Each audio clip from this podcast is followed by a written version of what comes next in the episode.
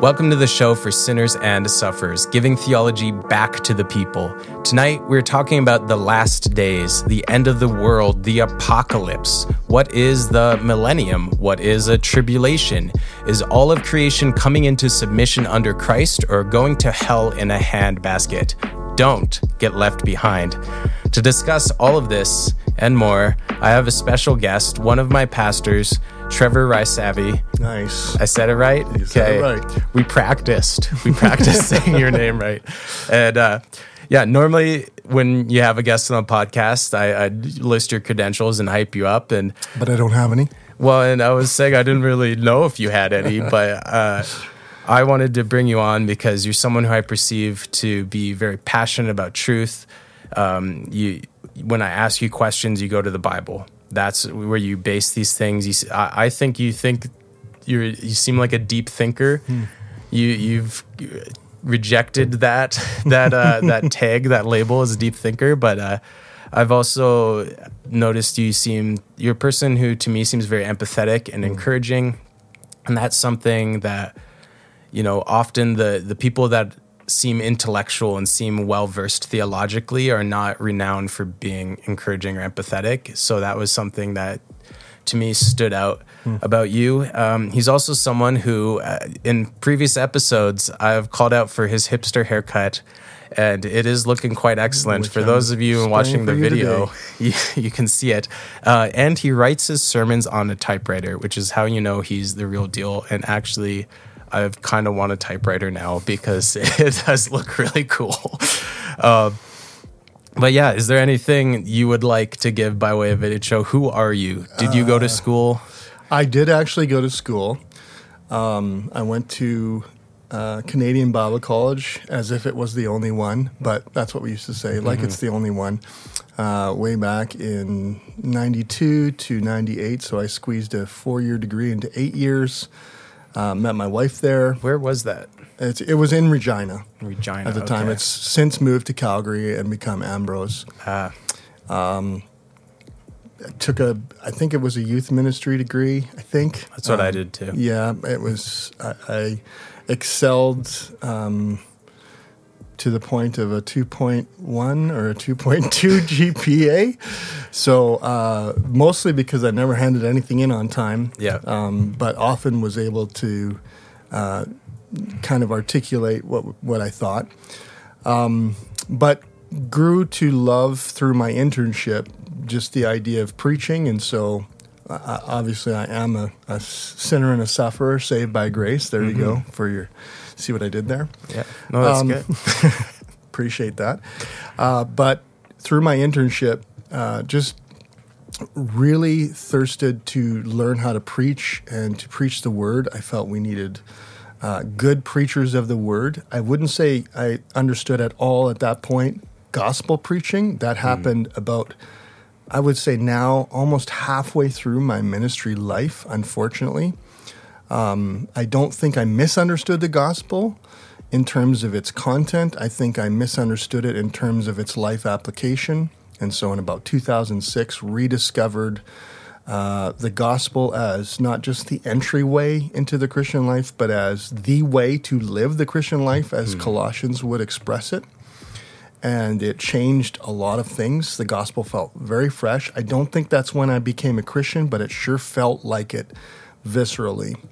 So uh, that's kind of my ministry life. Um, I tend to be a little bit bookish. Um, I like books. Uh, most of these I have not read. Um, some of them I've read twice. That's what my father-in-law used to say. Nice. Have you read all those books? Some of them twice.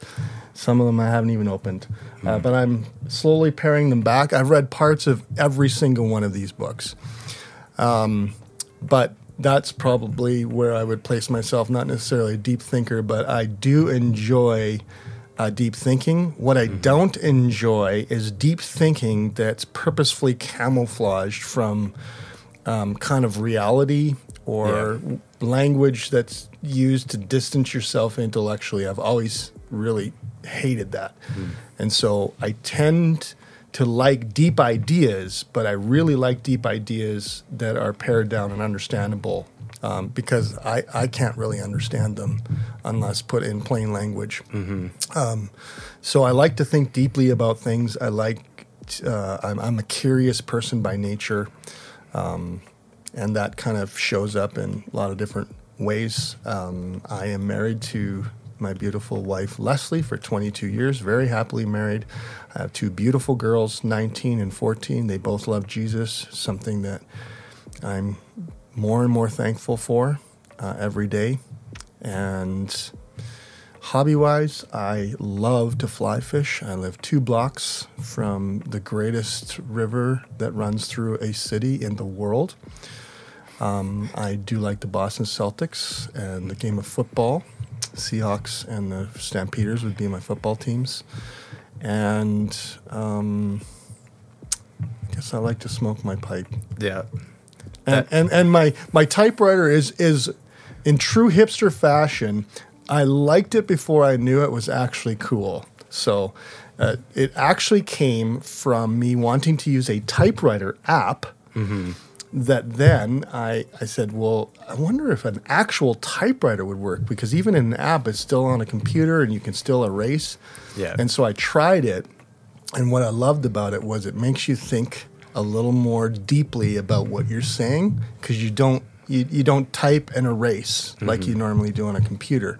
Um, plus, you have to spend time rewriting, which all writers will say that's the only way to make your writing better. So there are legitimate reasons. The last one being ADHDers.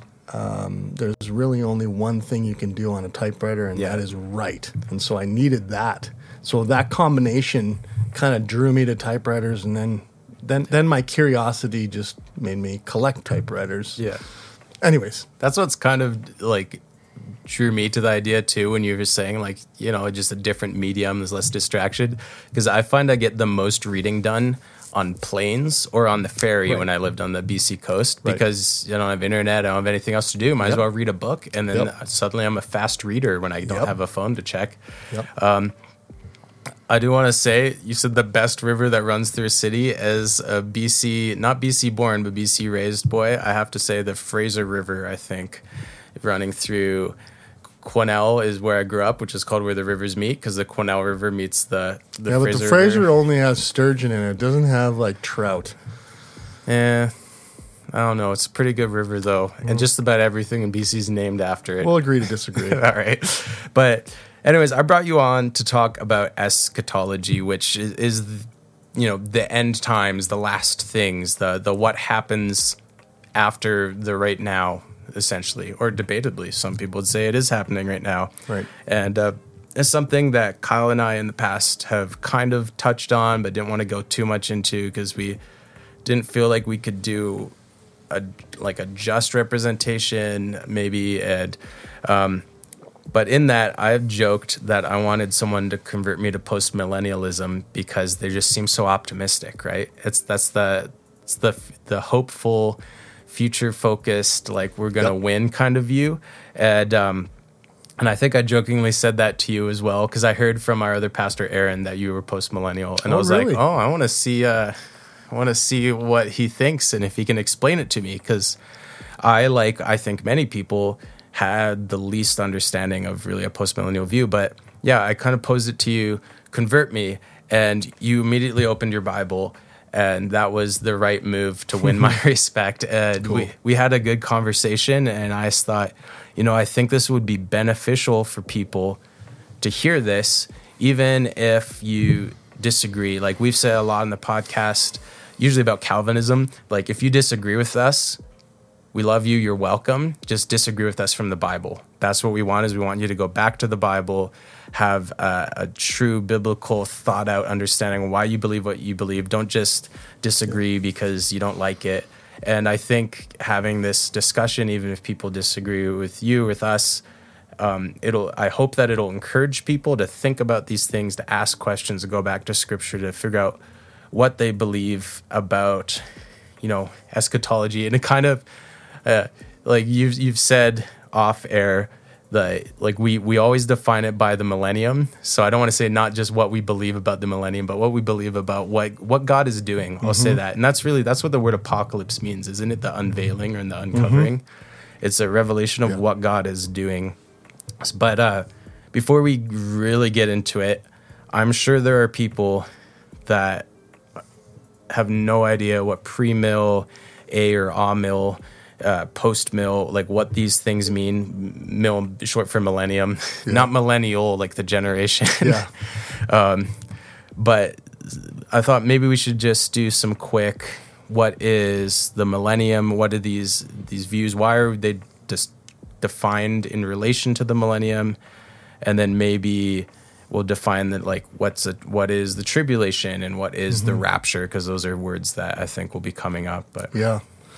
Um, and it's it's maybe a good time to say, you know, we talk, we say we're talking about eschatology, and then we we, break into kind of a discussion about the millennium, which would be similar to saying we're gonna we're gonna break down this album and then only break down one song on the album. Um, it's too bad that eschatology gets pushed into just descriptions of what we think about the thousand years, which only shows up in Revelation 19 and 20. Uh, so it's a very, actually, small piece of the big picture, although it is an interesting piece, and I think um, it's an important piece. Um, but it's too bad that eschatology gets pushed into that. So when we say eschatology, it's not just that, because I think heaven, hell, intermediate state, um, immortality of the soul, um, e- even the, the future kingdom, uh, all are part of this. You know, uh, you could split it. There's talking talking about purgatory, those kinds of things. So eschatology is essentially the last things, or or almost even the last age. But yeah, uh, the millennium does primarily get focused in on, and it's it's actually pretty simple in terms of millennium means a thousand, and so in Revelation chapter 20, 19 and 20, there is a description. Um, I will say at this point, symbolic description of uh, how Jesus is going to defeat Satan and bring and usher in the very last part of what he's doing in regards to on earth. And there's it, it's kind of a blurry line, um, but this thousand years is the time when Christ reigns. Um, but it's intermingled with uh, Satan will be bound for those thousand years and then kind of released for those thousand years. And these uh, particular viewpoints are we are before those thousand years, premillennium, yeah, premillennial. Uh, post, we are um, at in the thousand years essentially, and then ah, we don't have a set amount of years, or a as you would say, yeah, uh, amillennial. Um, so I, I would break it down like this: the premillennials don't want to get left behind. Um, the postmillennials do, and the amillennials won't. Does that make sense? Yeah, I know I it's, it's so. really oversimplified. I get that. There's, yeah. there's, well, there's and, lots and missing, if someone's listening and they hold to a view and they feel like we're unfair, like we're sorry, but yeah, and, and the pre and post referring to when the second coming happens is it coming after or before the the millennium? all which- three views believe that Jesus is returning. That's Yeah. not really debatable. Yeah, like that's pretty blatantly clear. Like that's what as Christians we're all looking forward to is the return of Christ, uh, and it's it's sort of defining what's happening between then, what that's mm-hmm. going to look like, what that will it entail in ways. But yeah, I think pre, you know, eschatology in general is something where I feel like a lot of Christians they either don't think about it Yeah. Or they get like way too into it Yeah, and become yeah, like right. almost annoying. And I come from that. yeah, Yeah. and you have people that are just like you sit down and you're like, so how's your week? And they're like, well, waiting for the rapture, right. um, you know, because you know it's just like that's that's what they're absorbed with. But I think the probably the majority of Christians just have a really undefined understanding. They might be like vaguely pre-mill because they're kind of like you know waiting for the rapture. The rapture can happen, and I grew up like thinking like any 2nd Mm-hmm. might be raptured. So that was a general understanding. And how did that turn out for you? I haven't been raptured yet, but well, I remember. You still could be. I've kind of talked about uh, talked about this before. living in this fear that I thought if I sinned and didn't ask forgiveness Mm-hmm. Yeah. for that sin before I was raptured, that Yeah. I was done. I was left behind, and that was like a fear. As I was like, Yeah, that's What bad if- theology and bad eschatology. yeah, well, it is just sort of a, like a bad way to live, and I don't think it was intentional for anyone that taught me. I think that's sort of where my mind went with the fantastical. Is I, I had this this kind of like subconscious fear of one day coming out of my bedroom and my parents are gone. Yep. And left behind style, their clothes are sitting there for some reason. Of course they are. You know, the, all their fillings in a pile or whatever. but and well, and speaking of left behind, I think uh, it's weirdly, and it's not even a great like it's vaguely premillennial, but it's not even like a good representation of what premillennialism is. Like someone who's a studied and educated premillennial isn't gonna recommend you watch Left Behind for an understanding. Right. But I think it being such a cultural phenomenon. One didn't did you mention there's another one? Someone told me recently there's another movie coming out because they like rebooted it know. and oh but it's such a phenomenon that a lot of people and i think especially non-christians think that what christians believe is just verbatim what happens in the left behind series Right. So there's three views pre, post, and ah, but there's actually a fourth view, uh, which is termed dispensational premillennialism. And that is probably the one that I would disagree with the most. Um, but it's also the one that actually seems to be probably what I grew up with. So you didn't, I didn't grow up with Left Behind. That was kind of uh, before my time. But I, I did grow up with like a Thief in the Night.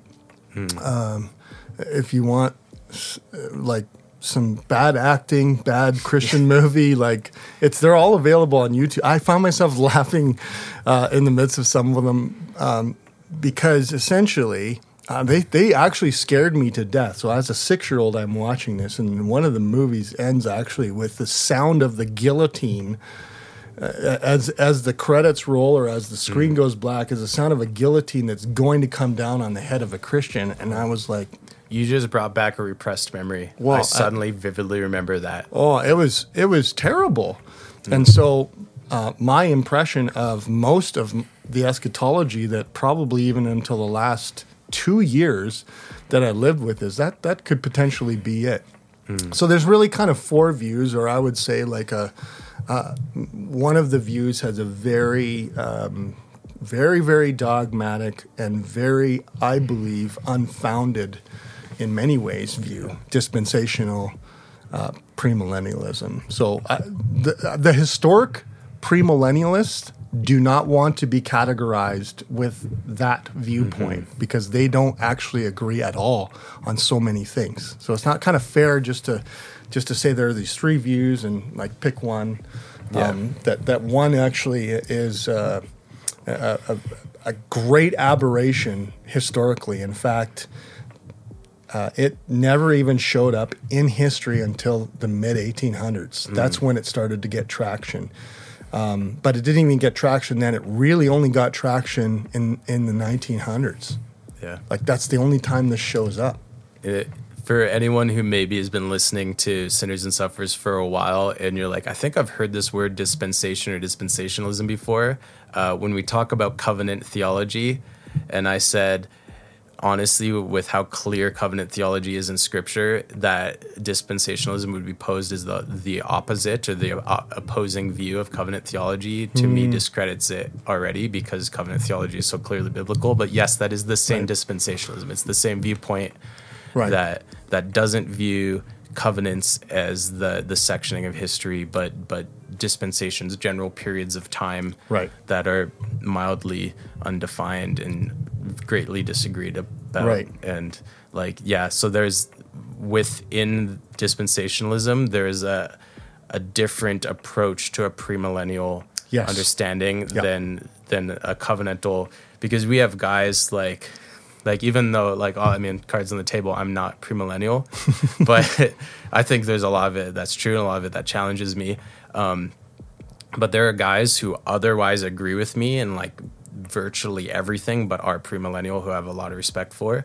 And then there's dispensational premillennials who are like I can still have respect for, but we have a lot more disagreements Yeah. in general. Yeah, and and I didn't really know. I thought dispensation was um, it, it meant age.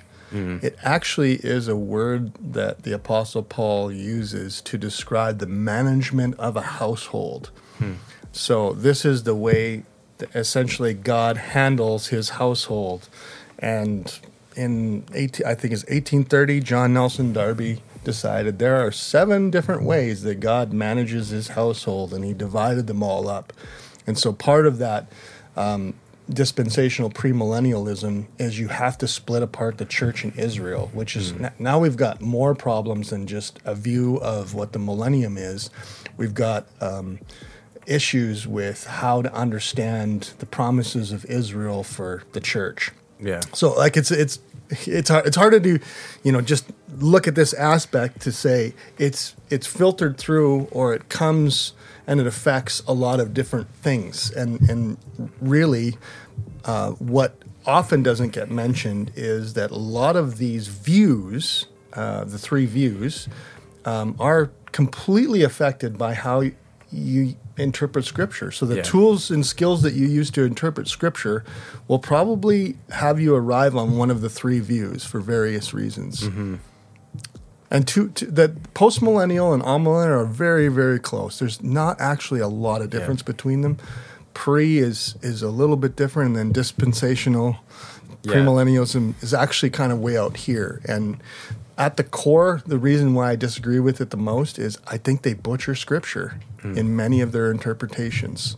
Um, I just don't think it's fair to the original writers and the context. Like some of them, when you read them in context, you're like, "There's no way it could mean Yeah. that." Anyways, It's interesting. Some of the arguments I've heard for dispensationalism, because you mentioned like church in Israel and the separation, and so my understanding um, is that is that Israel exists and is relevant, but as Paul says, we are grafted into the election of the Jews. So the so the church is attached to Israel in some way. Um, are we now all, collectively the people of God? What does that look like? There's I, I can see why there's debate but then I've heard dispensationalists be like, well, all of you non dispensationalists, you believe that Israel just doesn't exist anymore, that God just forgot Israel now that the church exists and it's done away with. And I, and it, like, that's kind of the argument that Yeah. I can pitch for dispensationalism. I'm like, well, that's just kind of just straw manning the opponent. That's not really making a positive argument. Exactly. And uh, like my first question is, what do you mean by Israel? Yeah. like right right there you know? So what's interesting is that most of the talk about israel now has to do with the borders and the ethnicity. But paul's pretty clear. I mean i got my my scriptures. My, my big problems are paul says a, a jew is someone who's a jew inwardly. S- we are the circumcised. Um, and he's speaking actually to gentiles um, and so again, I've kind of been accused. This is this is a totally different podcast, but the replacement theology, Yeah. as though it was a bad thing. Um, but that's where it goes. One of the well, and we'll we'll get into the the how we started down the rabbit hole. But one of the things that got me to start looking into covenantal theology is I was doing a, a paper in seminary on uh, I don't remember if it's first or second Peter, but it's when he uses the language like you, Yeah, like right. you're the chosen people. Right. You were once called, uh, and it's language that was applied to Israel, and he's now applying it to the church. right. And I was like, wow, that's so cool how he, he's extending this language that was applied to Israel to the church. And my professor said, this is replacement theology and extremely dangerous. And I went, what's replacement theology? And I Googled it. And then that kind of led me down this rabbit hole of, actually learning about a bunch of stuff I didn't know about, which is Right. kind of what I hope we do on the podcast is that I hope it leads people down rabbit holes of learning and getting into scripture. But Well, well, that's that's where I'm persuaded. I'm not persuaded because it's like, yeah, I, I think there's some scary things, but but Galatians three.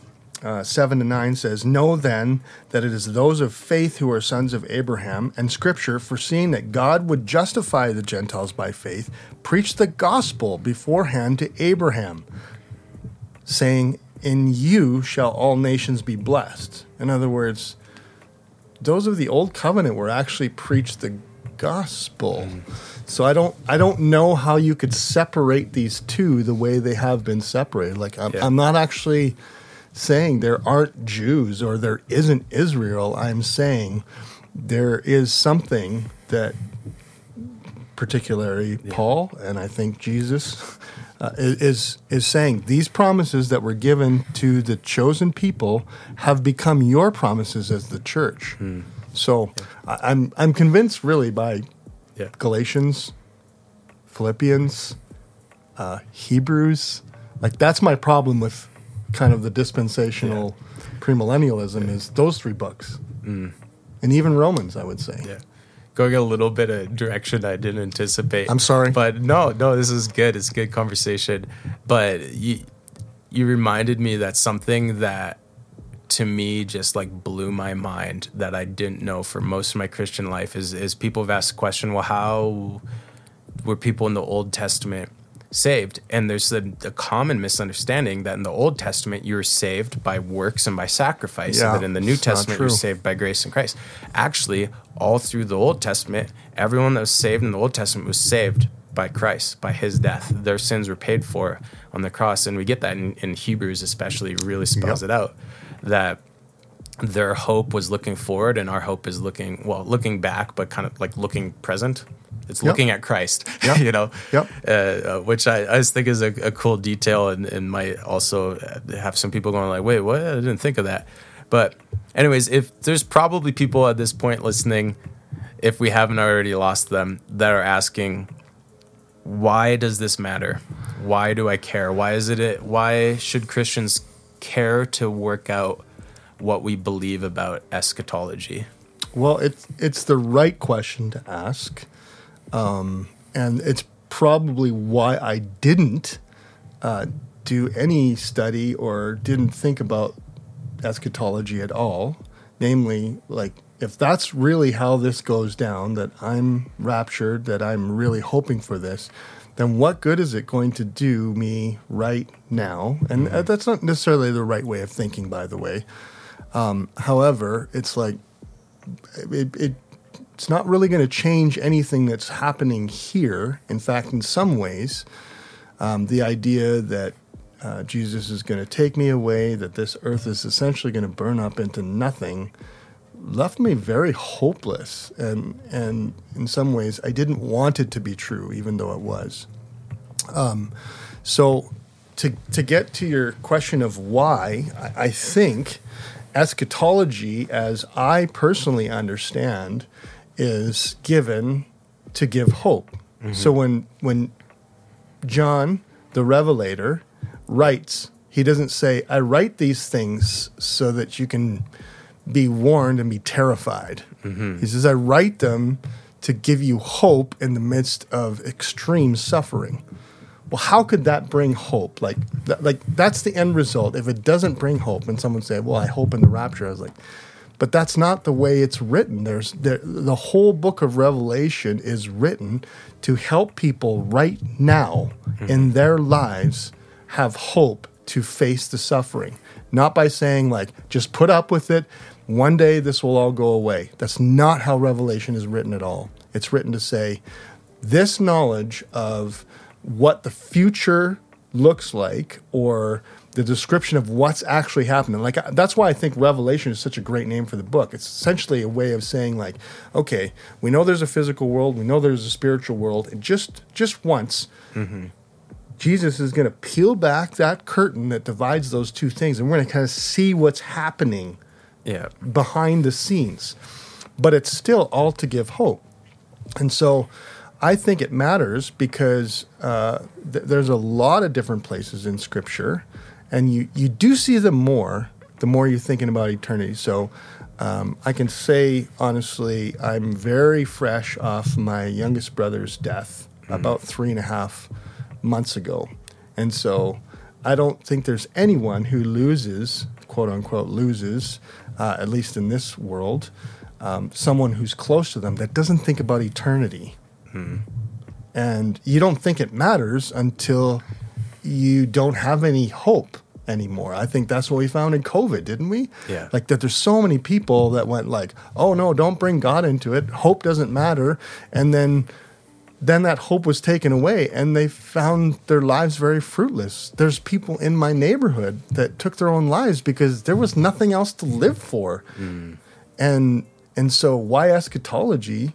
Paul actually says um, if in this life only we have Jesus and it reorders our life here, but we don't have the resurrection of the body and eternal life, then we of all the religions have we are to be pitied the most. Yeah. Like translation, if you live your life for Jesus and it changes this life, but it doesn't move into what happens after you die, you're wasting your time. Mm-hmm.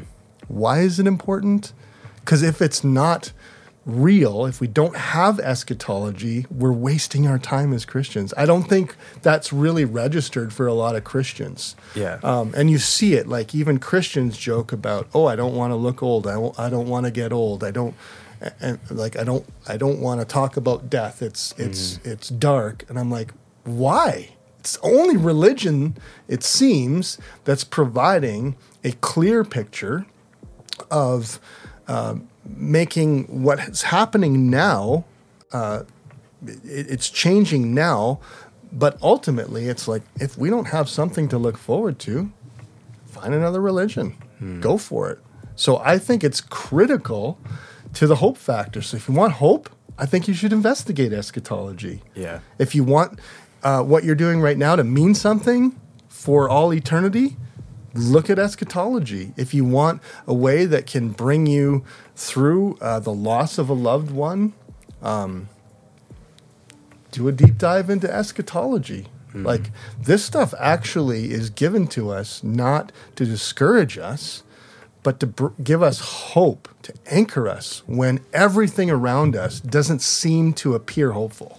Yeah. That's why. Yeah, you mentioned uh, COVID uh, in there, and I think for me, at the beginning of COVID was when I really got into eschatology again. Because of course I learned some of it in Bible college, and it comes up a little bit in seminary. But I was in you know end of 2019, beginning of 2020. I was pastoring at a church. I was kind of doing like my practicum in my master's degree, and I was part of a, a staff of like three or four people that had to make this decision do we close our doors Right. this sunday? And it, it was something that it was unreal. And i remember even like a couple weeks before when i heard there's a pandemic i, I had this sense. I was like they're going to ask us to close church and not have mm-hmm. services. And it's navigating that and then we have all these questions. People are like is this the end of times? Mm-hmm. Is this a sign of the end of the mm-hmm. ages? Is jesus coming back this year? Is you know you had uh, stuff that we're not allowed to say right now on YouTube about specifically about COVID that that people were asking questions about. But then it it caused me to like intuitively, I'm like, no, this is that isn't the mark of the beast. No, this isn't the end. Um, but I was like, well, intuitively I'm saying this, but intellectually, Right. what how do I explain this? And that's why I started looking into things and things like, well, talking about the, the mark of the beast, and that's I asked you earlier and we should have double checked. Revelation 13, 13, 14. You said is when it mentions mark like- of the beast. Well, um, it might be 15, But- 16. Okay, it's I'm look bad at chapter verse, but you know what? The John didn't write those numbers anyway, so Right. it doesn't matter that Right. much. Uh, but when we when we're introduced to this concept in in the John's Revelation, it's specifically contrasted to the mark of the Lamb. And it's funny because we, we look at the mark of the beast with fear and we're like, I don't Yes. want this mark, I don't want this tattoo or, or, Yes. or scar or whatever it's going to be. We're very concerned. But then we don't look at the mark of the lamb in the same way. Because if the mark of the beast is a physical mark, we should view the mark of the lamb as a physical mark. And, and personally, I, well, and most people who believe the mark of the beast is a physical mark do believe the mark of the lamb is spiritual. And I, I would agree that it's a spiritual mark on us. And I think then it follows that that Satan's parody of that, the mark of the beast, would also be some sort of spiritual mark. But it, yeah, I, I, kind of joke. It's funny because the mark of the beast, what's described as, being the number six six six, which then we, um, I mean, some people are like it means Nero. Some people are like, does it mean something else? Is it literal? Is it literally to be these numbers? Is it to be like like when barcodes came out? That like every barcode actually says six six six, or you've seen it like the Monster Energy can, the M. They're like it's actually three sixes in Hebrew. Never heard that one. oh, it's, there's like Oh, we see it everywhere. But then we're the the mark of the lamb is really described as the is the name of Jesus and God on, Yeah. on your head, and we don't have Yahweh Yeshua tattooed on our our foreheads. But that there's these sort of things that I was just like, okay, I need to look deeper. I need to look deeper Yeah. in it, and um, yeah, I was kind of you got into a little bit of, of why this specifically matters to you, but I'm wondering if you could walk through your, your process. Like we've already shown your shown your hand that, that we know you're post millennial, but what was the process? Because I think I think you mentioned already that you didn't start post millennial. I, I did not. Uh, two years ago, I would have said I'm pr- I might be amill, but I, I don't even know the difference. I just know I know what I don't like and what I don't really believe or don't Yeah. really think about this, but I don't really know what I do think. Um, and my my process was very much um, I should find out during this COVID time because if if if this is reality, I I, I should be able to talk about it. And I, I felt very under uh, educated uh, in my knowledge of what the difference was between kind of the three views, and so that's really where it started. Um, and then I came across uh, it would be a number of books. Some of them are, are stacked there yeah. that were quite helpful in providing like uh, not not this this is my view and the re- the other views are idiots. I wanted something that like could actually represent what someone thinks. There's a book they're called the, like the Four Views, and uh, what they do is they give um, writers from each viewpoint an opportunity to write their position in pretty compact form, and then they have the other three writers write each write responses of why they agree or disagree, and it's all very congenial and it's not argument argumentative. Um, it's like, well, I, I agree here, I agree here, I, I don't really agree here, I don't really agree here, and so I I began to see that there's actually not a huge variety of beliefs but there are some very, very important distinctives. I saw that it really boils down a lot to interpretive methods. Um, hon- honestly, the biggest one being, you know, do I take the Bible literally? I actually just preached about this, so I, I can safely say um, I don't think the Bible, every book of the Bible, is intended to be taken literally. I think if you said, I take the Bible literally, a few of the authors would say, Oh, that's a big mistake. I didn't mean this literally. I meant for you to understand the symbolism. Books like Zechariah, um, Yeah. even some of the poetry and imagery in the Psalms, um, particularly Revelation um, where there is clearly imagery. Like, I mean, my starting point was always like, you don't actually believe what, if you say you take the Bible literally, you don't think Jesus is a lamb, right? Yeah. Like, you think he's that, like, there's something behind what a sheep is that's that's helps us understand something that's really abstract and and brings it a little more concrete. Of course, everyone's like, no, of course I don't. That you know, only Yeah. weirdos would think that he's actually a lamb. I'm like, well, the mark of the beast and the lamb are in the same conversation. Mm-hmm. So how do you decide this one's literal, this one's symbolic? And I really felt like I already went in going, I want to treat Revelation at least consistent all the way through. If it's if it's symbolic in some areas, I want to kind of carry that all the way through. I've come to realize there are parts of Revelation that aren't symbolic mainly the at least the the chapters two and three, um, Yeah. and maybe chapter one where John said like this generation. He wasn't talking symbolically, um, and and again, my disagreements come there uh, primarily. So that was my personal journey. Um, I began to realize very quickly in the process that how you understand, in particular, Matthew chapter 24 will radically affect the way you read Revelation. So the first step was really seeing that Matthew 24 happened. Um, that the process is Jesus' disciples are asking him, they're walking through and they're seeing this great temple and they say, Look at how great the temple is, Jesus. Don't you agree? And Jesus said, Actually, this is going to be torn down. Mm-hmm. And then they say, When will that happen? And what goes along with that? Two kind of follow up questions. And he walks through typically what we would refer to as stuff that's still going to happen. Yeah. However, I find it really hard to believe that they would write down something that they said, "Oh, you, you mean we just have to write this down for someone who's going to live 2000 years from now?" It just didn't make sense to me. Yeah. It had to connect. At the very least it had to connect with where they were at.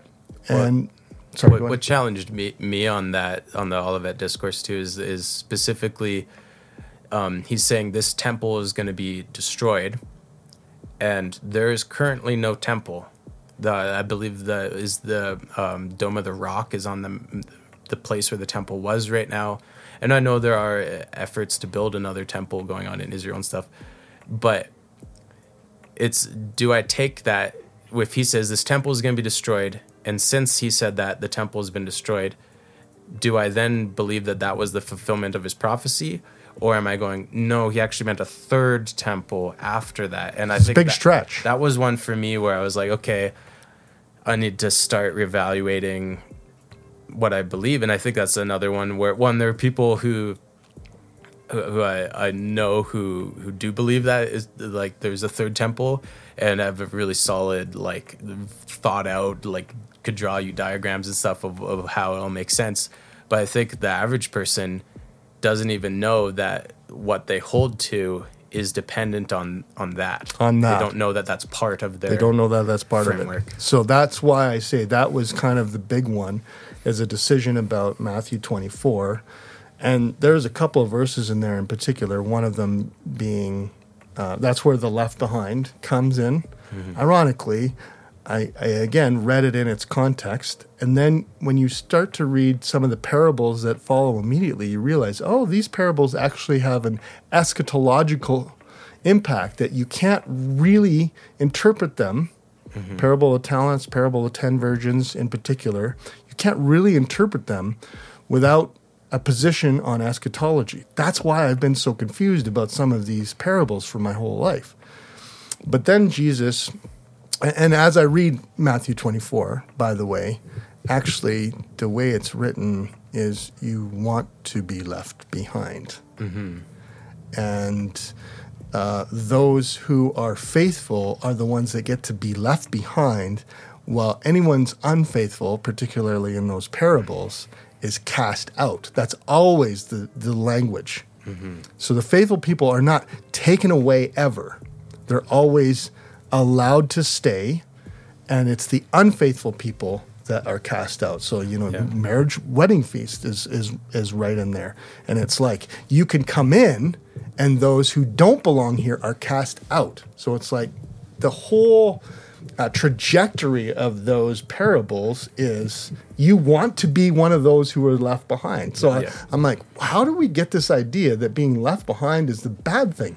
Well, that's because if you have just just that tiny piece of the rapture, which comes from Thessalonians, and it's the only time in Scripture it shows up, and you read that into it, then you have to kind of interpret that. is that the the phrasing we will meet him in the air we will meet him in the air. Yeah. But So- again, some one- simple explanations for that. Well, and I- think that's something that uh, when I first heard someone say, "I don't believe in a rapture," I was like, yeah, exactly. "What?" What? I was like, "What do you I mean?" thought it was Like, Scripture. yeah. Well, uh, the way I've sort of put it since is I say, "Well, it's not. I don't not believe in the rapture. It's just the rapture, as I understand it, because it's the rapture being taken up, is some is just something else. Yep. It's it's what happens after you're taking up, right? Well, and, and again, there's there's places where that word is used, and one of them actually is in the parable of the prodigal son, where the um, the father goes out to meet the son and then returns down the pathway in the same way that you maybe you're sitting in your home you see your son and you run out to meet him mm-hmm.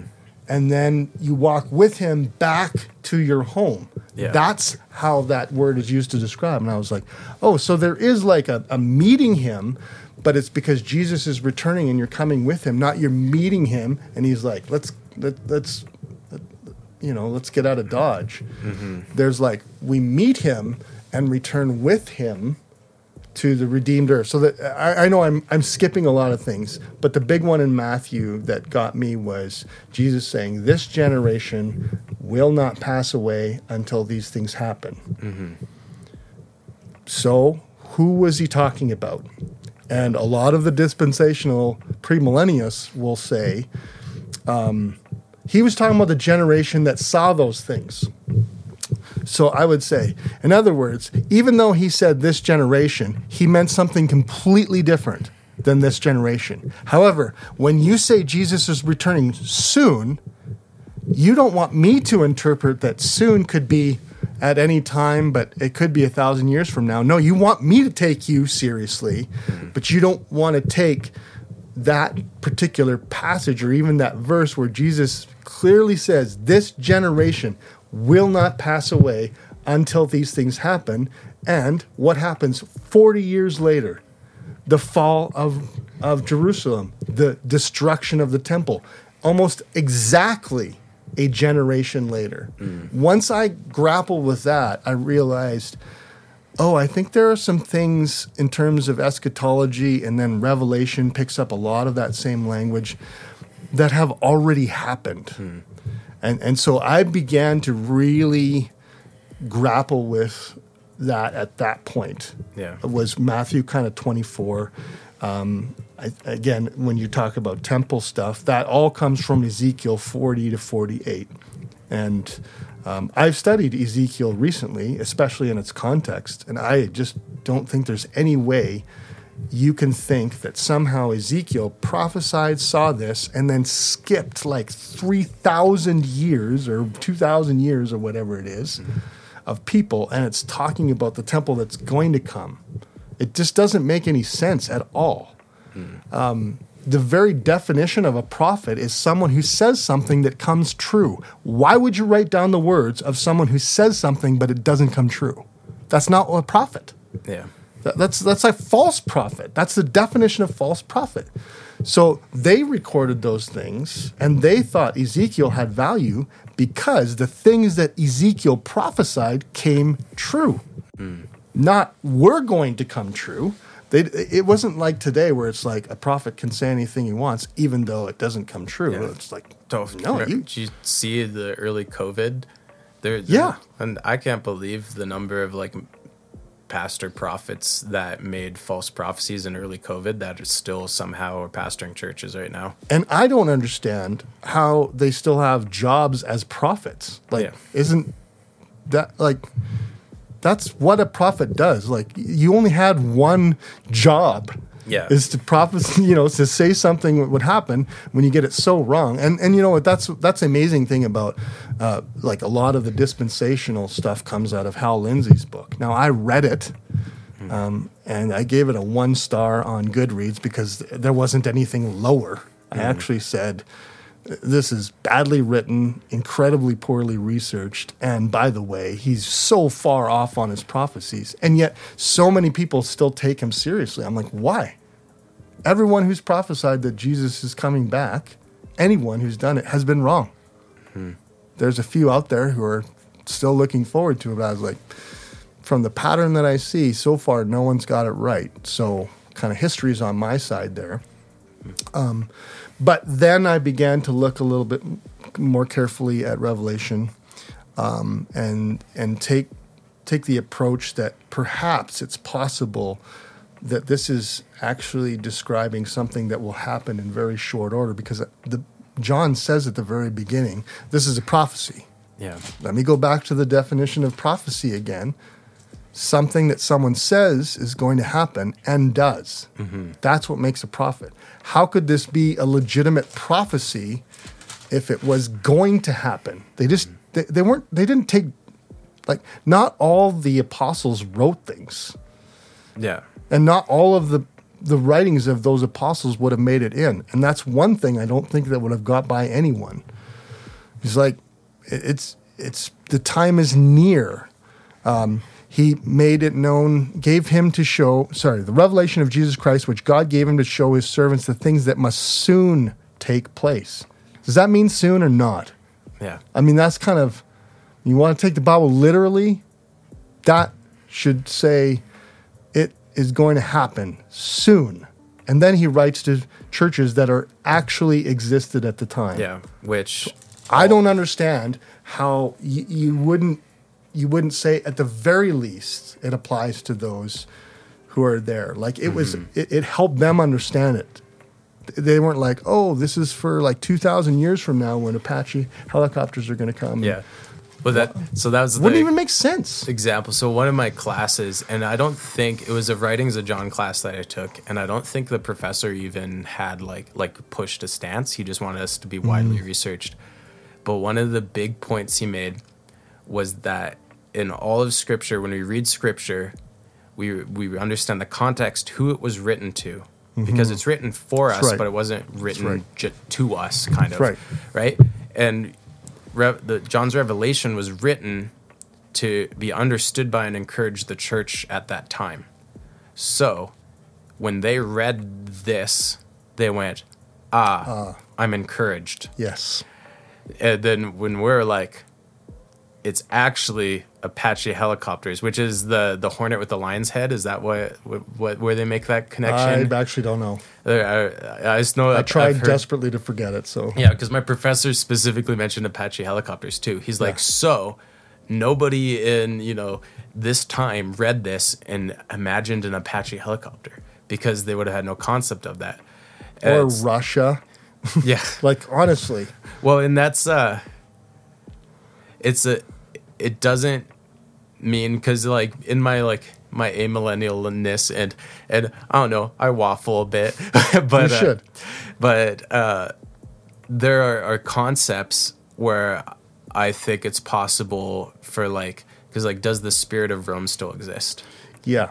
because I believe the spirit of Rome still exists. I believe Yes. that um, the like the spirit of Babylon that even Right. though Babylon doesn't exist, that the spirit of Babylon Absolutely. does, and that those take different forms. And it's an excellent metaphor for you know kind of city of God, city of man Mm-hmm. sort of idea. Absolutely, which is why uh, maybe I'm interrupting you here, but why should we look at it? Because there is um, help. Kind of, we, we do see cycles of this, so that that's where amillennial I think is helpful. And again, this is where it's really close. I find some people are like, "I'm amillennial," and then they'll say something. I was like, typically that actually is something that post millennials believe, but there's things within kind of post millennialism that um, amillennials actually want to believe, but they actually have to sometimes go a little bit beyond it just being spiritual. One of them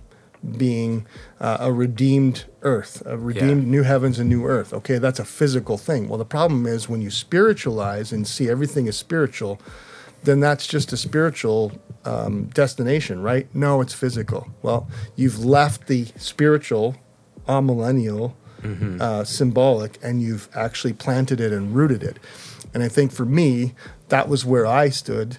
Was man, I, I think there's there's clear evidence in Scripture from a redeemed earth, not just earth as it was originally, but better yeah, much like reclaimed wood made into a table is often better, prettier, more awesome than its original was. And that's kind of what put me ultimately in that post millennial camp, um, which ended up being most hopeful, actually. Uh, and everyone says that. It's most hopeful. Most people are like, I want to believe post millennialism because it's it's far and away the most hopeful. And, and in this, one of the questions that's often asked is I can ask you, do you think the world is getting worse or do you think it's getting better? yeah. Well, So, what do you think? that's exactly where I wanted to head with this. But what's the passage? Creation groans for redemption. Where, where's that? Uh, sounds like Corinthians. But I don't. I don't. It's funny is I should know because the reason why I'm thinking of it is that I've preached it.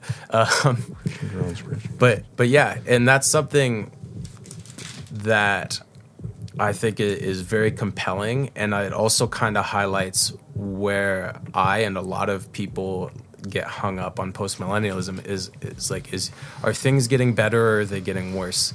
And one of the reasons why I kind of float in amillennialism is because studying history, and I'm all about church history. I'm really bad at remembering the dates, Right. but following the flow and the change is like if I ever do a PhD, I want to do it uh, on some aspect of history. Um, you can see cyclical nature of Right. things. You can see the church being persecution beyond what we could imagine, to then being like dominant, to then recessing into persecution, and then being Yeah. dominant, and and you see all these sorts of things. And that's where amillennial view is basically. It's actually kind of stands same. It's cyclical. Yeah. Yes, but And- I, I, do- I think it's actually the strength of the a, amillennial or amillennial position is the cyclical nature that you you see in um, in and throughout history. Like you do have these rise and falls. You do have these clear. You know, like was was the beast Rome? Was the beast um, Greece? Was the you know was Yeah. is the beast it Russia? like now? well, yeah, I think you, like yeah, exactly. Is it the uh, is it um, China? Yeah. Uh, like you can you can make all these speculations, and I think you can make cases for them because I think you're exactly right. Yeah, they inhabit uh, these world powers that are have gone bad, inhabit the very qualities that we we see in scripture and that's why i think sometimes it's a little on the vague side. Like i do think revelation's talking about nero but i also think it might be talking about afghanistan um, or the holocaust. Like it's it's it's not difficult to make those um, a- and, people should th- that's what makes scripture valuable is every generation can apply and see its relevance for today. But again to go back to that what relevance? To provide hope Mm-hmm. not discouragement in that so I, I think that's one of the reasons why i'm so drawn to the post millennial is i'm really um, I'm, I really strongly believe that this physical world doesn't just fail to exist or get burned up. yeah. And I, I say physical because it is not a spiritual resurrection that happens in 1 Corinthians 15. It is a physical body. There's no doubt. Like Paul makes uh, pains, like it's a long chapter about what this looks like. And he's like, yes, it, your body, your new body will look kind of like your old, but it'll be totally transformed. But it will, y- you'll be able to recognize that it was your body. Yeah. Just just like Jesus. Jesus is the first fruits of this resurrection. That's that's essentially what Colossians says, right? Jesus is the first fruits of the resurrection. So mm-hmm. he is the first example of what this looks like. So he looks like Jesus, but they didn't really recognize him until he revealed it to them. So there was something familiar but brand new and and Yeah. majestic about it. So I'm like, how how could you have a physical resurrection in a purely spiritual place? Like one of the crazy things I'm thinking about is say, I, I think you believe in Jesus was resurrected. Yeah. Okay. So he had, but with the physical body. Yeah. Oh, I can rant about that song. Jesus has no body now but ours. That is Right. what awful theology. Okay, that is awful theology. Come to think of it. However, where is he? Physically, mm-hmm. Where is he? I, I don't know, Yeah. but he's physically somewhere. Yeah. like maybe this is what black holes are. Who knows? Like it's it's fun to kind of think about but mm-hmm. i'm like he's in he's in existence somewhere physically. Maybe we can't see them him and he's around. I, I don't know how that works. I just know that he is in a physical body. He didn't return to a spiritual state. Hmm. When he ascended he did not change out of his um, spirit or his physical body and then as a spirit rise up like they saw him rise up. They saw his physical body walk through doors. That's why he actually said to them hey give me that fish. I'll show you. I'm not casper the ghost that's just going to eat it and you know the Yeah. the fish is going to drop to the ground. They're like I'm, I'm showing you. This is what it looks like. So i've got those things. I've got um, this idea that uh, there's a new heavens and a new earth, that there's absolutely no biblical evidence that God's going to destroy the earth. Um, there is somehow uh, an inference of some sort of destruction in in Second Peter, maybe. And so there is that, but again, it's kind of vague. So I'm going, okay, Jesus is returning. He's going to reign with us on this earth. And that's why I'm post millennial. Mm. And that's where my hope is. Like Yeah. my, my, my hope, you talk about where this should ultimately land personally, is um, it changes everything that I do here. Everything. Because actually, with the post millennial view, tell me that you don't at least want this to be true, Cody. Yeah. Do you not want to start or, or finish or be part of finishing what you've started on earth? Have you ever wondered about the disconnect? Is like, why bother putting time and effort into, you know, the physical realm here because I'm just leaving anyways? Yeah. What if that wasn't the case? What if whatever you've started, you come and you return with Jesus with a redeemed soul, a redeemed mind, and a redeemed body, life, and actually you get to, with Him, face to face, finish what you started. Mm-hmm. Like, don't don't we have this insatiable desire to finish something?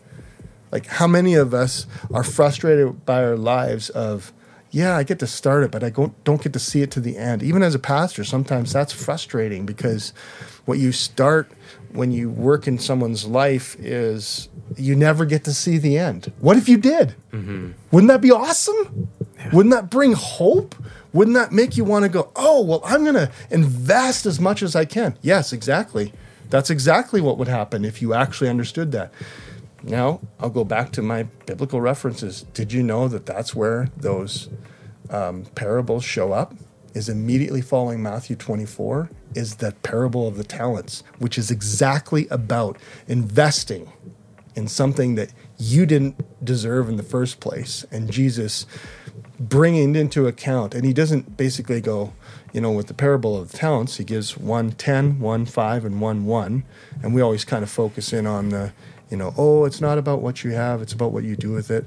But notice at the end of that parable, the one person who basically thought that Jesus or the master was ungracious, Jesus says, Hey, take away what he didn't want anyway. And what does he do?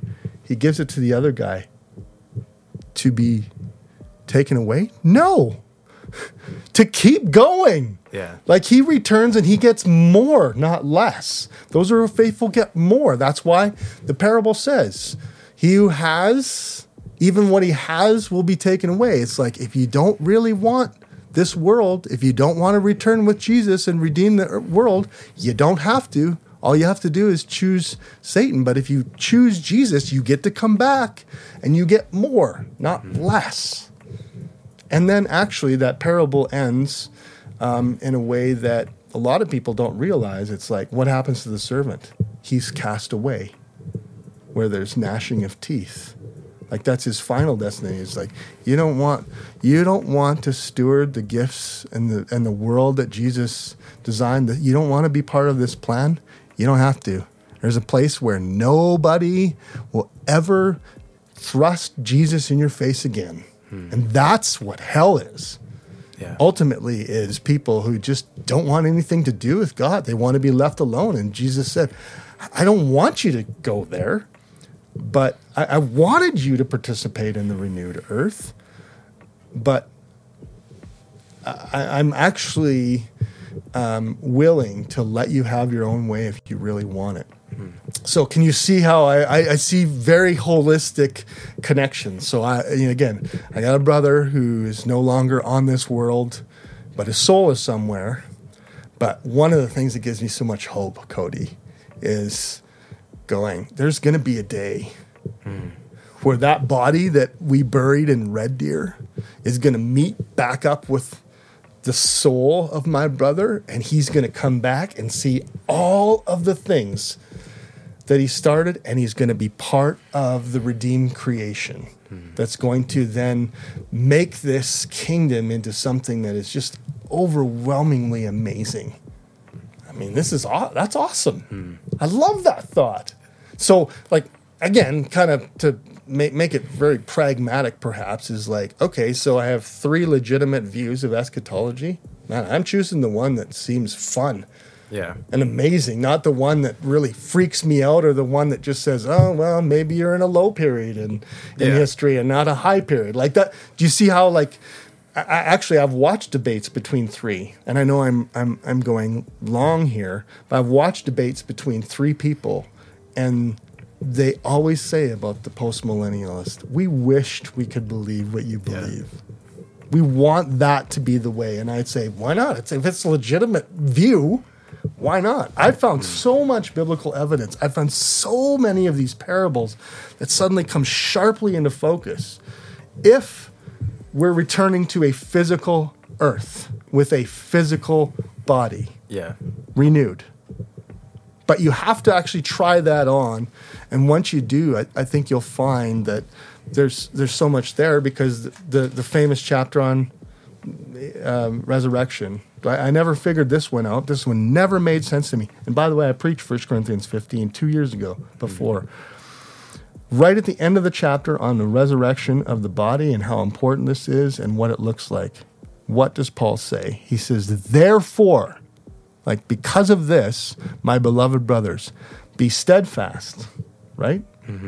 Um, be like long winded, essentially. Yeah. Keep going. Be consistent. Like, don't give up. Be immovable. Always abounding in the work of the Lord. Like, invest, invest, invest. Why? Knowing that in the Lord your labor is not in vain. Hmm. So, all of this bodily resurrection stuff, all of this stuff, and this return, that's what helps you work today. Yeah. That's what Paul's saying. That's why you can keep going. That's why you can be steadfast. That's why you can be immovable. That's why, because what we're doing right now actually has eternal implications that maybe one day we will see this little flow chart and Jesus be, hey, remember when you sat down with Cody and talked about eschatology? Hmm. And, and you know, this one person had this questions. Can I show you the journey that it took them on? Like, wouldn't that be amazing? Yeah, that's what eternity is essentially going to be like. That's why it's going to take so long because there's so many of these little rabbit trails. And I like I I gush so much about this stuff because you can clearly tell it's affected me. But come on, who doesn't want that kind of a hope? Yeah. Who doesn't want that kind of a joy? How could that not be helpful? Um, and the and the the last personal thing is, um, I actually have struggled a good portion of my life with suicide, and I think it's because I just I just don't. I was like, if, if it's just going to end anyways, why don't I end it soon? And I, I tell you, when when my eschatology changed, that is the only thing that has changed my suicidal thoughts in my 47 years. Hmm. It was remarkable. It was like overnight, I suddenly went from Jesus, get me out of here to Jesus, give me more time because Yeah. I got a lot of things I want to invest in before you return. Hmm. So, that practically, I was like, it eliminated suicidal thoughts. I'm not going to say I don't have thoughts that occasionally come in, but what pulls me out of that, I was like, I don't want to leave too soon. Hmm. I'm not doing anything. I'm basically cutting myself off from potential investment. Yeah. Well, again, this is why it's so hopeful, Cody. This is why it's important to me. I'm not saying that everyone has to change their minds eschatologically, but when you compare it to the left behind, come on. This is like feast versus like diet pills. Yeah. That's how I see it. It's it's a no brainer. I feel like you anticipated my closing question was going to be um, so, based on a post millennial eschatology, what should Christians be expecting? What are we anticipating? How are we living? And you kind of touched on Yeah. that. Is there anything you want to? Not not really, um, other than to just press home that same exact thing about um, eschatology. A, a, a, a robust eschatology is intended on rooting you in the here and now as much as it in the future. In fact, it provides that great balance. So I would only add, Paul actually says something along these lines when he says, I don't know if I'm going to be with you. I would prefer to be face to face with the Lord. I believe that is 2 Corinthians like 5, 6, somewhere in there. I just read this. And he said, It's better to be with the Lord, but for your sake, I'm to be with you. So he's like, If I'm here on this earth, I'm preaching Jesus. Mm.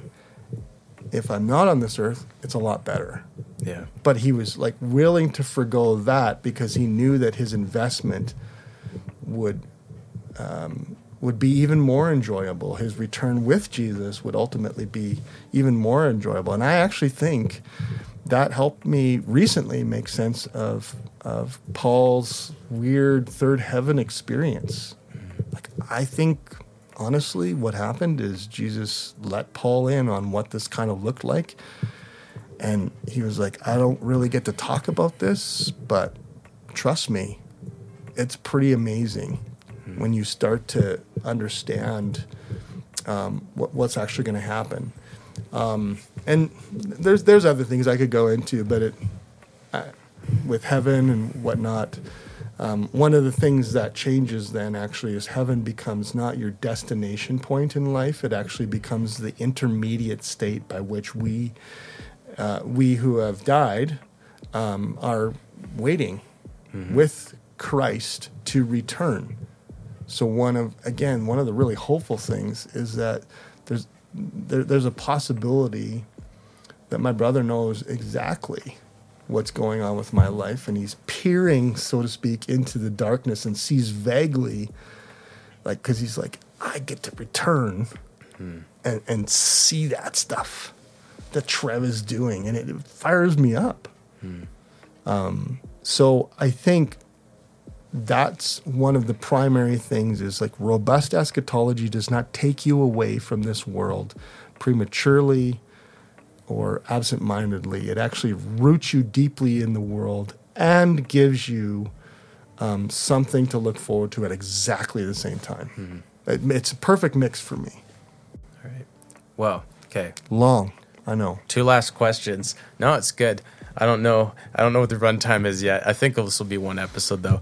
But two last questions, quick list style. If someone wants to learn more about this, about post millennial or about eschatology Yeah. in general, That book right there, Marcellus Kik, uh, is dynamite. It's actually pretty old, uh, 1971. It is essentially the post millennial view um, explained. I'm not even finished it um, because the, the first like 50 pages were so valuable. But you can see it on the title, Eschatology of Victory. It's, it just sees Jesus is winning in the end. That one's helpful. Um, the Puritan Hope uh, actually explains that uh, the, the Puritans, so anyone who's interested in Puritans, um, you know, you'll already know this, but um, one of the interesting things is that the Puritans basically were a result of like a massive revival in England. It was returned to holiness and it was returned to like gospel preaching. But accompanied with that is uh, Puritans were all post millennial. Um, this one's helpful to get side by side view. Um, I've given this one out. The meaning of the millennium, four views. There's another one by another guy. Um, I can't remember offhand. Um, uh, I think his name is Glenn. I would say that's a good resource of someone who's basically letting. Uh, th- this one lets the people who believe it speak for themselves. The other one is more a summary by someone else. So I I really like this one because I let the dispensational premillennialist speak for himself yeah, and, and watch even how uh, what what are what are some of the reasons why and some of the high points. Like again, the the I- think I read the premillennial position like yesterday or the day before, and I was like, oh man, there's just a lot of helpful stuff here that Yeah. I also agree with. yeah. Um, podcast, movie series. Podcast or movie series? Like, what do I? Is, is there a, is there a, a Actually, I mean, I usually ask people about what they've been watching or listening to. Hey, you know what? Let's pitch it that way. Eschatology aside, podcasts you recommend besides this one, obviously? Uh, yeah, of course, this one. Um, I really like uh, the Thinking Fellows. It's a bunch of Lutheran guys um, who sit around a table, drink whiskey, and smoke pipes. I think you can barely hear this pipe smoking in the Yeah. background, um, but the idea like reminds me of definitely like C.S. Lewis Inklings, so it has that feel to it. It's well produced, very well produced. Um, the conversations are really good. Sometimes they're a little Lutheran for me, and so it's it's like, yeah, that's fine. Um, but they really do understand the gospel and believe it. I'm a big Luther fan, so they did a lot of stuff on Luther, and, and, and like they're all brilliant guys. They're super smart guys, but they're very warm and uh, very uh, real. So I like that. I do like um, I like the gospel in life, which is uh, sermons by Tim Keller. I've been deeply affected by his ministry and his preaching has affected mine greatly. Yep. Other than the length of them, um, I would say uh, one that I'm finding really interesting is Life and Books and Everything. Yeah, that's I a good listen to one. that one, too. You listen to that one, and then there's another one by one guy. I think it's called Gospel Bound. okay. Collin Hansen's in that one as well. Um, but he's in that with Justin Taylor, who's a editor, and some other guy I can't remember offhand. Colin Hansen, Justin Taylor. I can't remember the third guy. Yeah. But it's great conversation between the three of them. They're, they're in three like really um, influential, kind of conservative evangelical areas, and they're all good friends and have some really interesting takes and conversations about life. Cool. If people want to hear more from you, do you have socials? I feel like you don't. Uh, you were right. I am on Facebook. I will probably not return your message. There's there's like 2016 birthday wishes that I've never responded to. That my wife always says, "You have a bunch of birthday wishes," and I'm like, "I do." Um, I'll use it like at a conference where I get creeped by someone and respond that way, but it's really inconsistent. Um, I, I honestly, it's best the best way is to like talk to you and get my number. Right. I'm I, I'm on Instagram, but I'm only on there to see what's on Instagram. Yeah, fair enough. That's me and Twitter. Um, what and when you finally get around to making your own podcast, I'll be sure to uh, to push it Sure. on ours as well. We can start a network. Maybe we're maybe we're starting one together. Yeah, stay posted for our new uh, We'll see. podcast network. Yeah. Anyways, thanks so much for t- Yeah. taking this much time. It was a long time. It was a you long probably want to go eat dinner with your family, but thank Eventually. you, thank you for being here, and uh, thanks to everyone who's listening. Um, yeah, I'll catch you next week.